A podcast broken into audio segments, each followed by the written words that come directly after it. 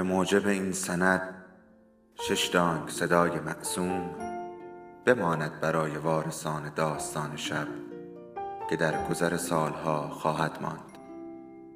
ارادتمند داستان شب.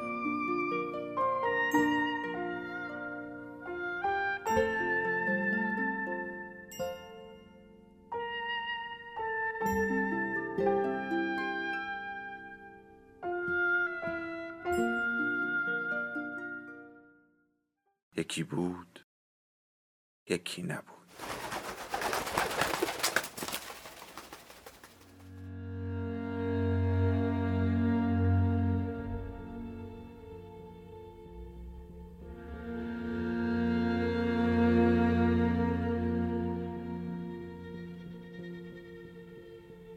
احساسات ژرف نیز مانند شاهکارهای بزرگ همواره بیش از آنچه میپندارند گفتنی دارند.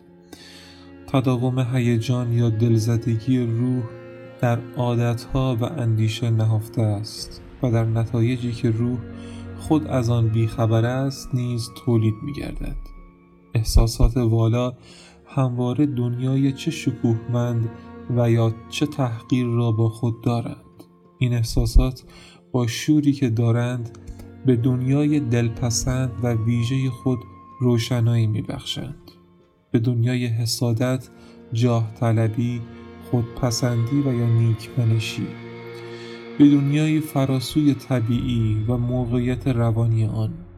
آنچه در مورد احساسات ویژه حقیقت دارد در مورد هیجانها و بنیادها نامشخص مبهم قطعی دور و در عین حال همواره حاضر آنها نیز صادق است هیجان هایی که برای ما هم زیبایی ها را برمغان می آورند و هم موجب پوچی می شوند. شاید بتوان به احساس دست نیافتنی پوچی در محیط های دیگرگونه صمیمی که در آنها کیاست هنر زیستن و یا در یک کلام هنر جای دارد دست یافت محیط پوچی در آغاز قرار دارد و دنیای پوچ در انتها و این روان است که با درخشان کردن دنیا در روز موعود چهره برتر و تسکین ناپذیری را که باز می‌شناسد تابناک می کند. تمامی کارهای بزرگ و اندیشه های والا آغازی ریشخند آمیز دارند. آثار بزرگ اغلب در خم یک کوچه یا حیاهوی یک رستوران زاده می شوند پوچی نیز به همین گونه پدیدار می گردد اصالت دنیای پوچ زاده چنین حقارتی است. در پاره موارد پاسخ هیچ می تواند بیانگر طبیعت اندیشه های ریاکارانه انسان باشد و این را مردمان نیک به خوبی می دانند. اما اگر پاسخ صادقانه ای داشته باشیم که بیانگر حالت شگفت انگیز روح که در آن توهی معنا یابد و زنجیر رفتارهای روزمره از هم بگسلد و قلب بیهوده در تکابوی پیوند حلقه های آن باشد آن هنگام می‌توان گفت نخستین نشانه های پوچی آشکار میگردد. گاه آرایه ها فرو می ریزند از خواب برخواستن چهار ساعت کار در دفتر یا کارخانه غذا خواب دوشنبه سهشنبه چهارشنبه پنجشنبه جمعه شنبه.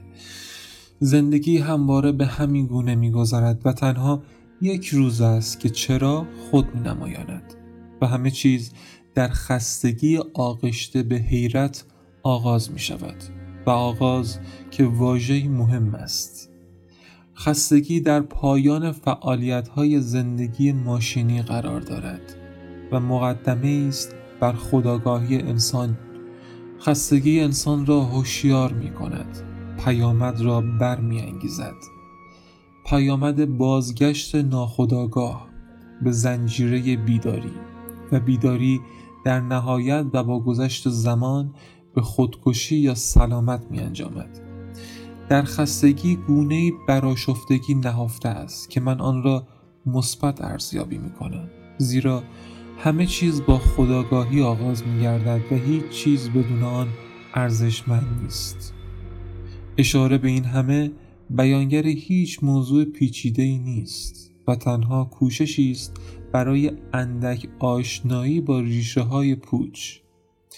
دلنگرانی ساده سرچشمه هر چیزی است. بیگانگی در درجه پایین تر قرار دارد. مشاهده اینکه دنیا انبوه است طبیعت تا چه پای ما را نفی می کند برایمان درک ناشدنی است. پس پشت هر زیبایی چیزی غیر انسانی جوشش دارد که موجب می شود تپه ها آرامش آسمان و طرح درختان در یک آن معنای فریبنده ای که ما خود به آن داده ایم و بهشت گمشدهشان نامیده ایم از دست بدهند. و آنگاه است که دشمنی قدیم هزاران ساله دنیا به سویمان باز می گردد. نخست برای آنیان را درک نمی کنیم زیرا بسیاری جز نمایی ها و شکل هایی که خودمان به آن داده ایم ندیدیم اما زمانی فرا می رسد که دیگر توانایی بهرهگیری از این را نداریم و دنیا برایمان باز همان می شود که به راستی بوده آرایه های پنهان شده زیر صورتک های عادت همان می شوند که بودند و هر دم از ما دورتر می شوند بدین سان روزهایی فرا می رسد که چهره آشنای زنی که پیش از آن ماها و سالها دوستش می داشتیم برایمان بیگانه می شود و خواهان تنهایی و گوشگیری می شویم. البته این زمان هنوز زمان موعود نیست و تنها بیانگر این است که انبوهی و بیگانگی دنیا همان پوچ است تمامی این تجربه ها یک هدف را دنبال می کنند. خودکشی و پاسخ پرسش ها نیز در همین جا قرار دارد. اما من برانم تا قانون کندوکاو را وارونه کنم و با حرکت از رویدادهای ناشی از خواست و هوشیاری به رفتارهای روزمره برسم. تجربه هایی که در اینجا به آنها اشاره شد همگی در برهوت توهی زاده شدند. و گرچه نباید هیچگاه آنها را ترک گویند اما دست کم می‌توان دریافت تا چه پای کامیاب بودند. آدمی با این همه کوشش تازه خود را رویاروی بیمنطقی می‌بیند و احساس می کند به آرزوی نیکبختی و منطق دست یافته است و بدین سان پوش از رویارویی ندای بشری با آرامش بدون منطق دنیا زاده می شود این چیزی است که هرگز نباید به فراموشی سپرد و باید در مورد آن پافشاری کرد زیرا ممکن است تمامی دستاوردهای یک زندگی از آن آفریده شود بیمنطقی اندوه دوری از اصل خیش و پوچی ناشی از آن دو سه شخصیت نمایشنامه فاجعه باری است که به ناگزیر با بیمنطقی درخور هستی پایان می‌یابد.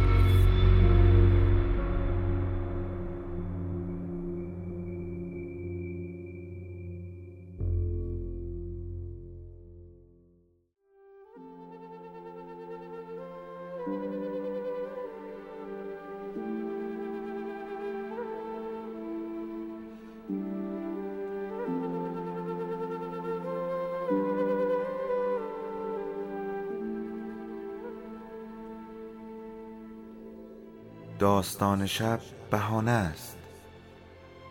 برای با هم بودن دور هم نشستن شنیده شدن.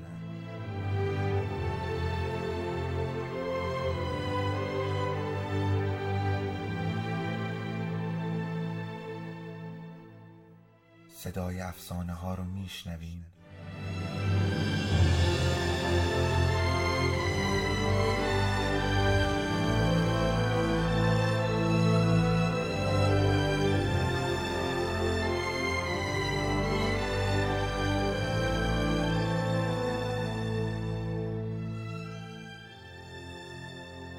sabes tú un peje.